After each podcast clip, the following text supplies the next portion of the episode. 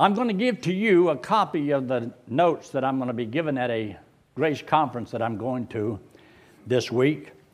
And I'm always looking forward to going to other places and speaking, and I enjoy it. I really do. But they wanted me to speak on how to prove eternal security. Well, there's a lot of ways I could do that. I could simply say, because God said so. That's it. I could quote Ephesians 2 8 and 9 or 1 John 5 13, say just believe that and you got it made. But I want to go a little bit deeper into the Word of God. And remember now, we're going to be covering some things that I'm not interested in covering the issues of the day. Not talking about the, you know, marriage, remarriage, whether it's right, wrong. I'm, I'm just going to tell you what the book says and go through it because there's a wonderful lesson in it when it's the supreme, it's uh, the ideal of what God wanted. We live in a sinful world. We don't always do the things that we're supposed to do. But God did lay it down the way He wanted it to be. There's nothing wrong with God giving the Ten Commandments, is there? It's just we nobody kept it. But there's nothing wrong with the law. It's that they can't save anybody. But it does let us know what God requires in the standard of righteousness. And God is perfect. God is just. God is holy. We're thankful that we live in America where we can live, and worship freely, and we're supposed to have a government that protects and defends these liberties of ours so that we can live a quiet and a peaceful life. But there are people in this world that don't want you to live, and especially not a peaceful life. There are those that are bent on destruction, want to take away our freedoms and our liberties. As the Bible says in the book of Galatians in chapter 5 and verse 1 Stand fast, therefore, in the liberty wherewith Christ has made us free, and not be entangled again with the yoke of bondage. America was based upon the Bible, and we've got some wonderful freedoms in America, and we ought to stand fast, therefore, upon the liberties wherewith God hath made us free, and we ought not allow ourselves to be enslaved again because we're on the verge of losing our country. But I want to mention a few other things to you. Take your Bible and turn to the book of Genesis, the book of Genesis in chapter 2, very quickly. Some of these things I have mentioned before, but I want to give you a copy of what i have mentioned before, but also to go a little bit further. As we know, there's much discussion in the world today about whether there's, um, you know, male and female, transvestites, and all the rest of it. In case you did not know, we already had a Bible where God said what we are. If you'll notice there in the book of Genesis in chapter 2, look in verse 21.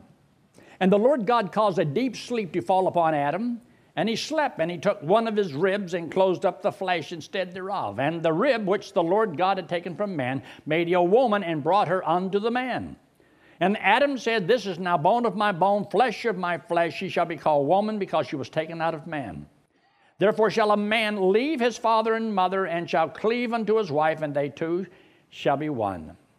And they were both naked, and man and his wife, and were not ashamed. Now, this is the first man, first woman. And as far as we know, there hasn't been any other kind of person created. You're either a man or you're a woman. And if you don't know what you are, it's a mental problem, it's not anything physical. I believe the Bible is simple, is true, it's clear. But point number one, I want you to see the first man and woman was to be bound forever. If they had never sinned, if Adam and Eve had never sinned, how long would he have been stuck? I mean, how long would he have had that woman? They would have been married for how long? Now, you talk about yours been a long time? This would have been forever. But then she, at that time, was the most beautiful woman in the world. Right? He had to be the most handsomest man in the world. They didn't have any options. So they wouldn't have known anybody looking better or anybody looking worse. But then the Bible says Eve was the mother of all living, so they had a whole bunch afterwards. But sin entered into the world. And that's always the problem. You and I could do a, a lot of things for the Lord if it wasn't for that old sinful nature that we were born with. And yet you were born with it. And everybody has one, except my two grandkids. Everybody has got this old sinful nature. And because of that, there's a problem. Look at number two. After sin entered into the world, they were bound unto death. Now, after sin came into the world, they weren't bound together forever, they were bound until death. So one of them eventually is going to die. And the Bible says in the book of Genesis in chapter 5 that after about 950 years, he died. See there? Look in chapter 5. In chapter 5, look in verse 5. And all the days that Adam lived were 930 years, and he died. You know, that's a long time to live, but he still died. So the Bible tells us that regardless of how long you live, you're going to die. So they were now bound together when he says, cleave unto his wife. Leave and cleave. Those are two things important. When you get married, you're supposed to leave mother and father, cleave unto each other. So, take your Bible and turn to Matthew chapter 3. The book of Matthew and chapter 3. Now, it's amazing that sometimes the scriptures just doesn't do a lot of explaining in certain areas. It just comes right out and boom, hits you upside the head with it and say, this is it. And so then if we don't agree with what God said there, we got down, we got to try to figure out what he really meant.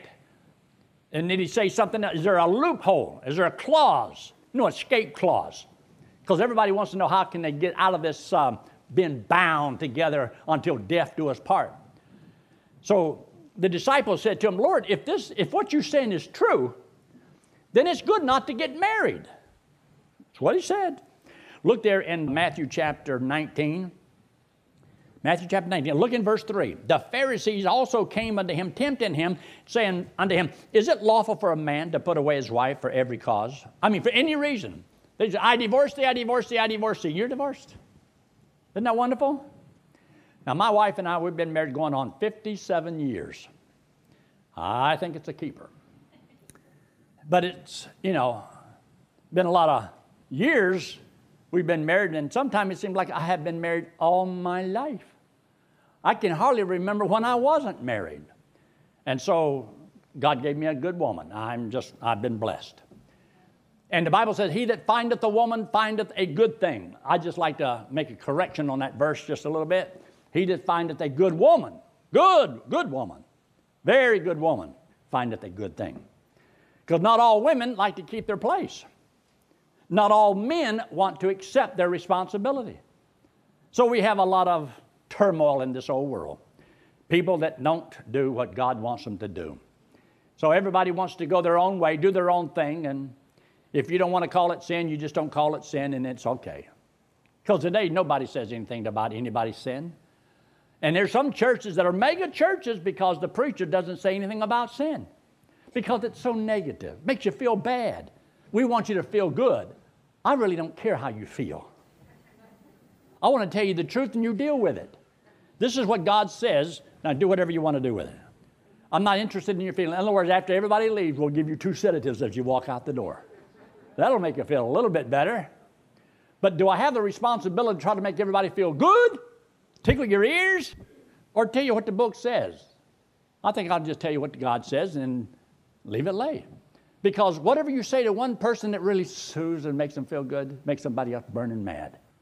So I find out, forget it. Don't play the game.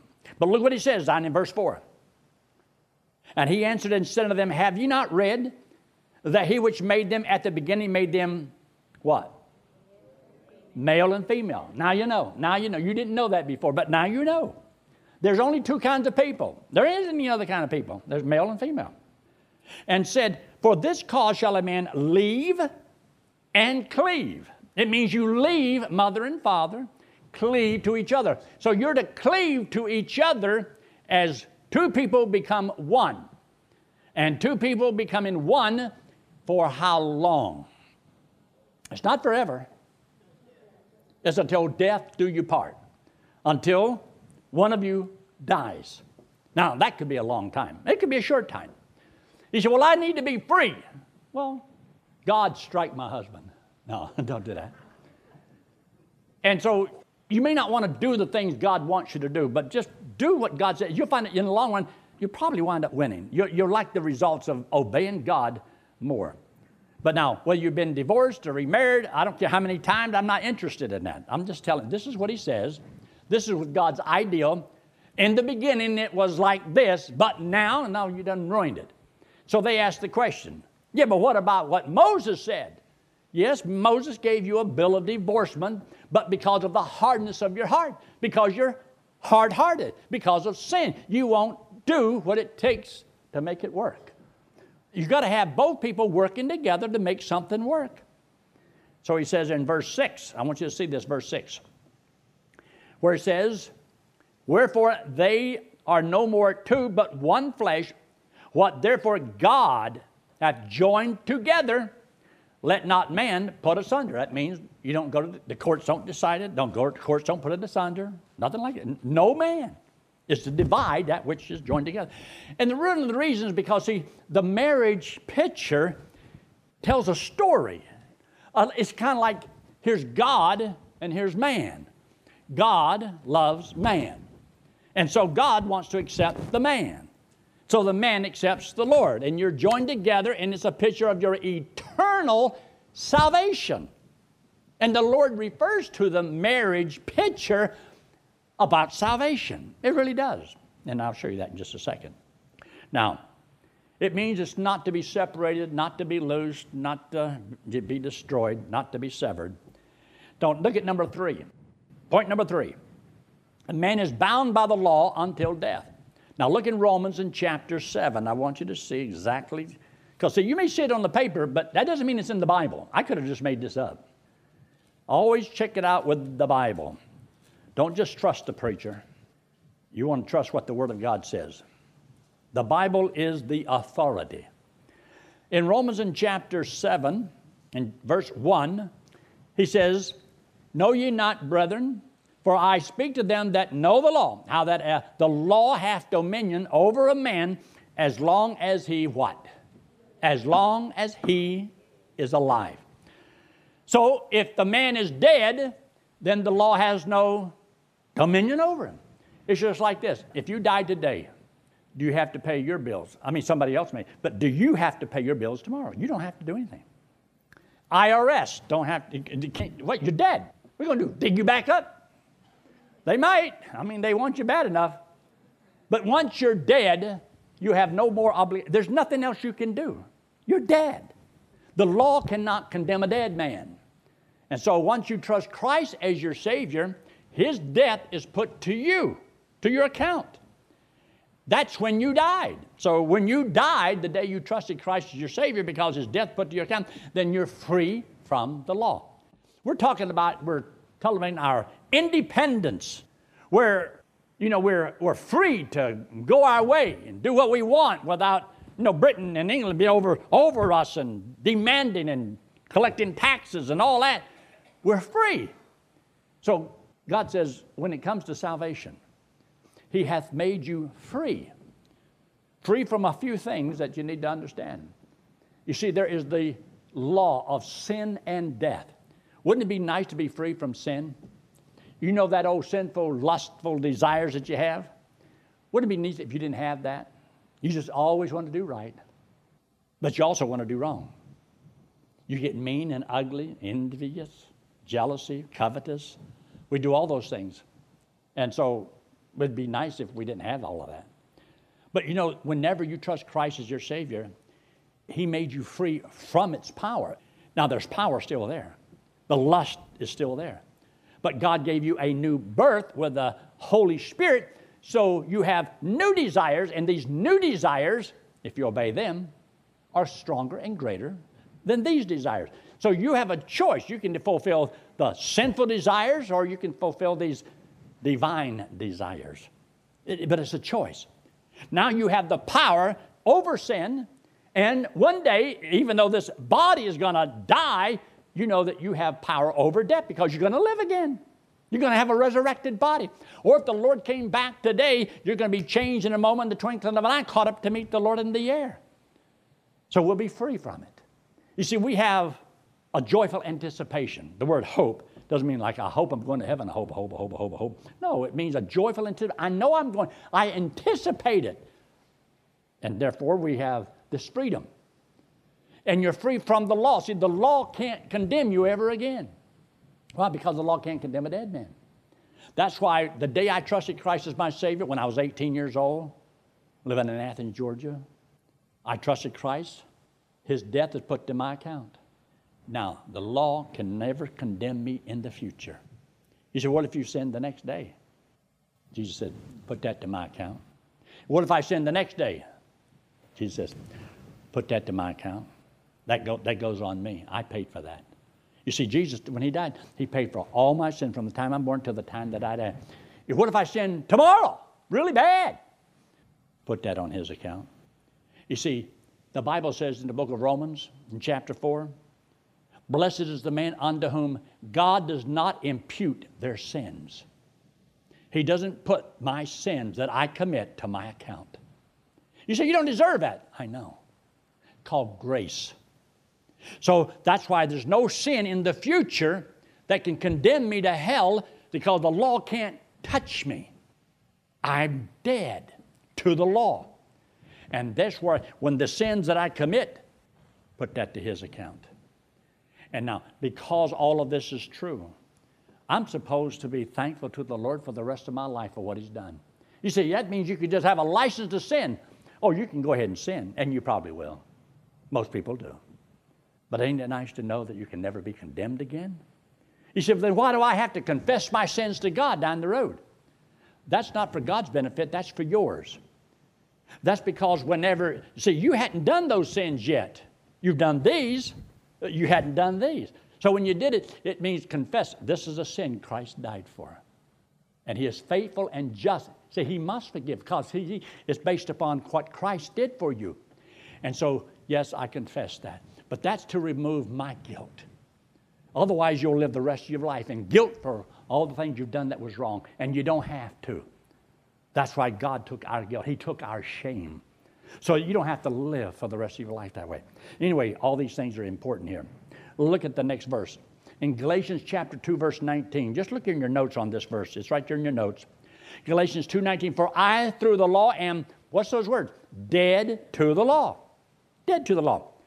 That I might live unto God. You can't live for God until you are dead to the law. You must be loose from the law before you can be bound to Christ. In other words, a woman is not to marry another man when she's married. Otherwise, you've got two husbands, and you're not supposed to do it. So she said, Okay, I'll divorce this one and get this one. Okay, you can do that, but it's still not wise. Just because you have the power to do some things doesn't mean you have the wisdom to do some things. So you may not be wise just because you have. Have you ever seen some college age kids that are old enough to get married, have the right to get married? Probably shouldn't. You ever seen anybody like that? Just because you're old in the age doesn't mean you have the wisdom to go along with it. Probably some of y'all are already here, you got married when you didn't know a cotton picking thing about marriage. And as you look back upon it, you say, I should have never done that. I got bound. And then you try to figure how can I get free? Well, all you got to do is wait till she dies, or he, she waits till you die. You say, that could be a long time. Yeah, penalties for these decisions. That makes marriage a lot more important. You better seek counseling before you get married. Oh, hi, what's your name? Uh, my name is Jane. What's yours, Bill? Let's get married. Okay. You might need to check out more than that and know where a person stands spiritually. So it's not just because you can, it's are, are you wise enough? Have you sought counseling? You seek God's will on what you do? And it's not just a matter of marrying somebody that believes on the Lord. They, they're a Christian, so I can marry them. Yeah, but is it a Christian that's serving the Lord? Not one that promising you what he's going to do, but he's doing it. You see, if a man doesn't love God, he'll never love you the way he should. If that woman is disrespectful to her parents, it's a warning sign. But anyway, we're not talking about marriage today. Just every once in a while, just something just slides out. You know, you just do it. Look at the notes again. Look at number four. A woman is bound unto her husband until death. Look at uh, verse 2.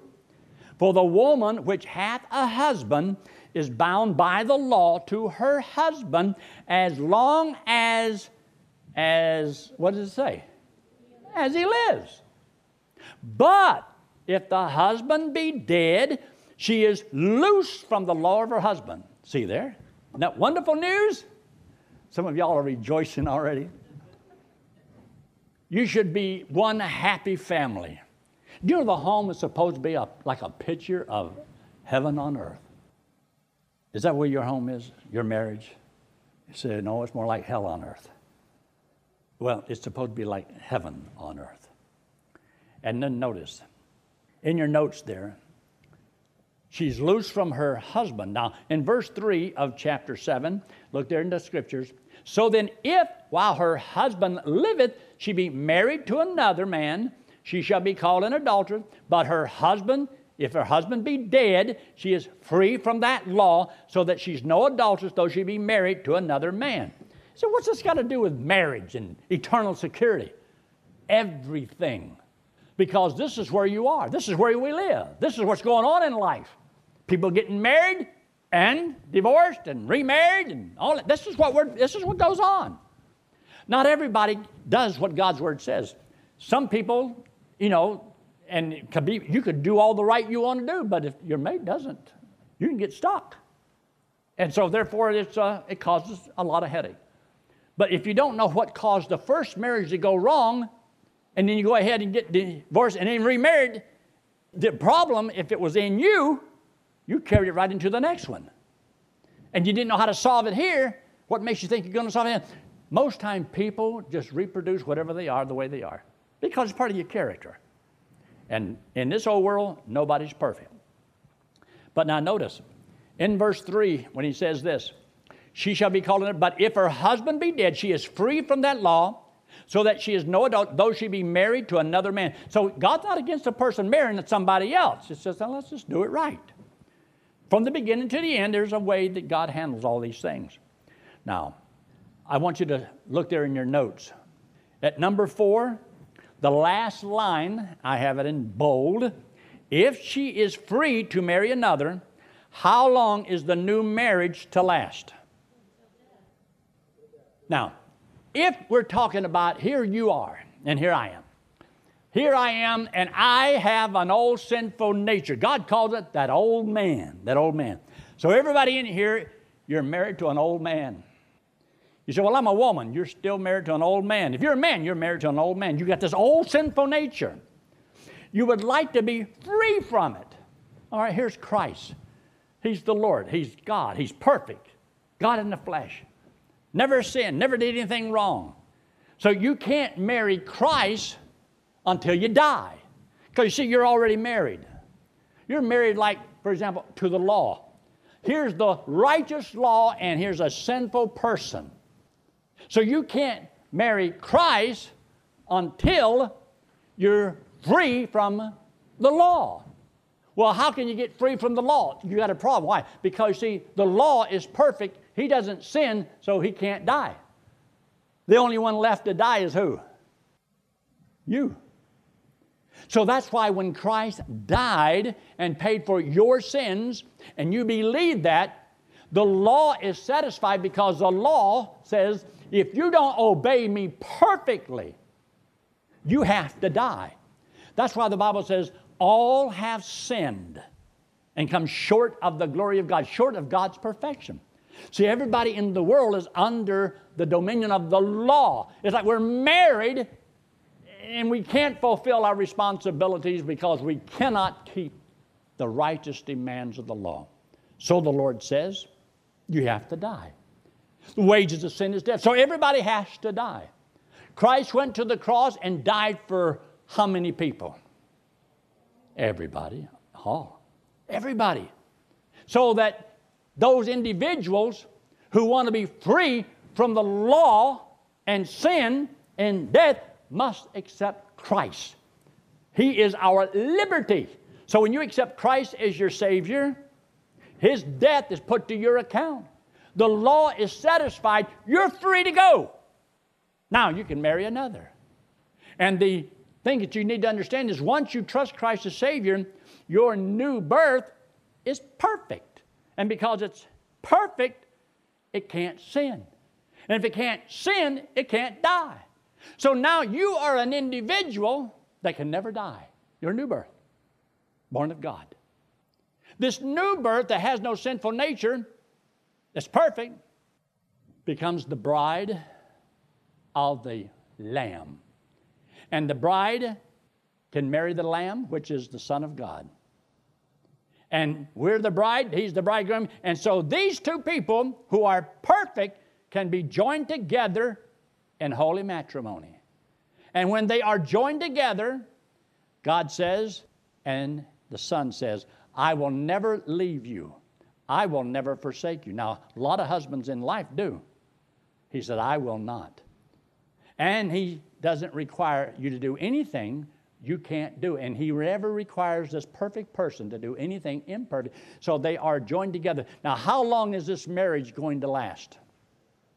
Forever. Forever. Because neither one of these can die. The Son will never see death again. And you, as the Bible says in John chapter 11, he that believeth in me shall never die. But and if he die, yet shall he live. You see, when you trusted Christ as Savior, you were given a new birth. When you die, that's your first birth. Your second birth will never die. And you're joined together with the Lord for all eternity. This is a marriage that God's talking about. So the marriage upon the earth is supposed to teach this beautiful illustration. But we mar the illustration. Everything that God put down that's good and right, mankind always messes it up.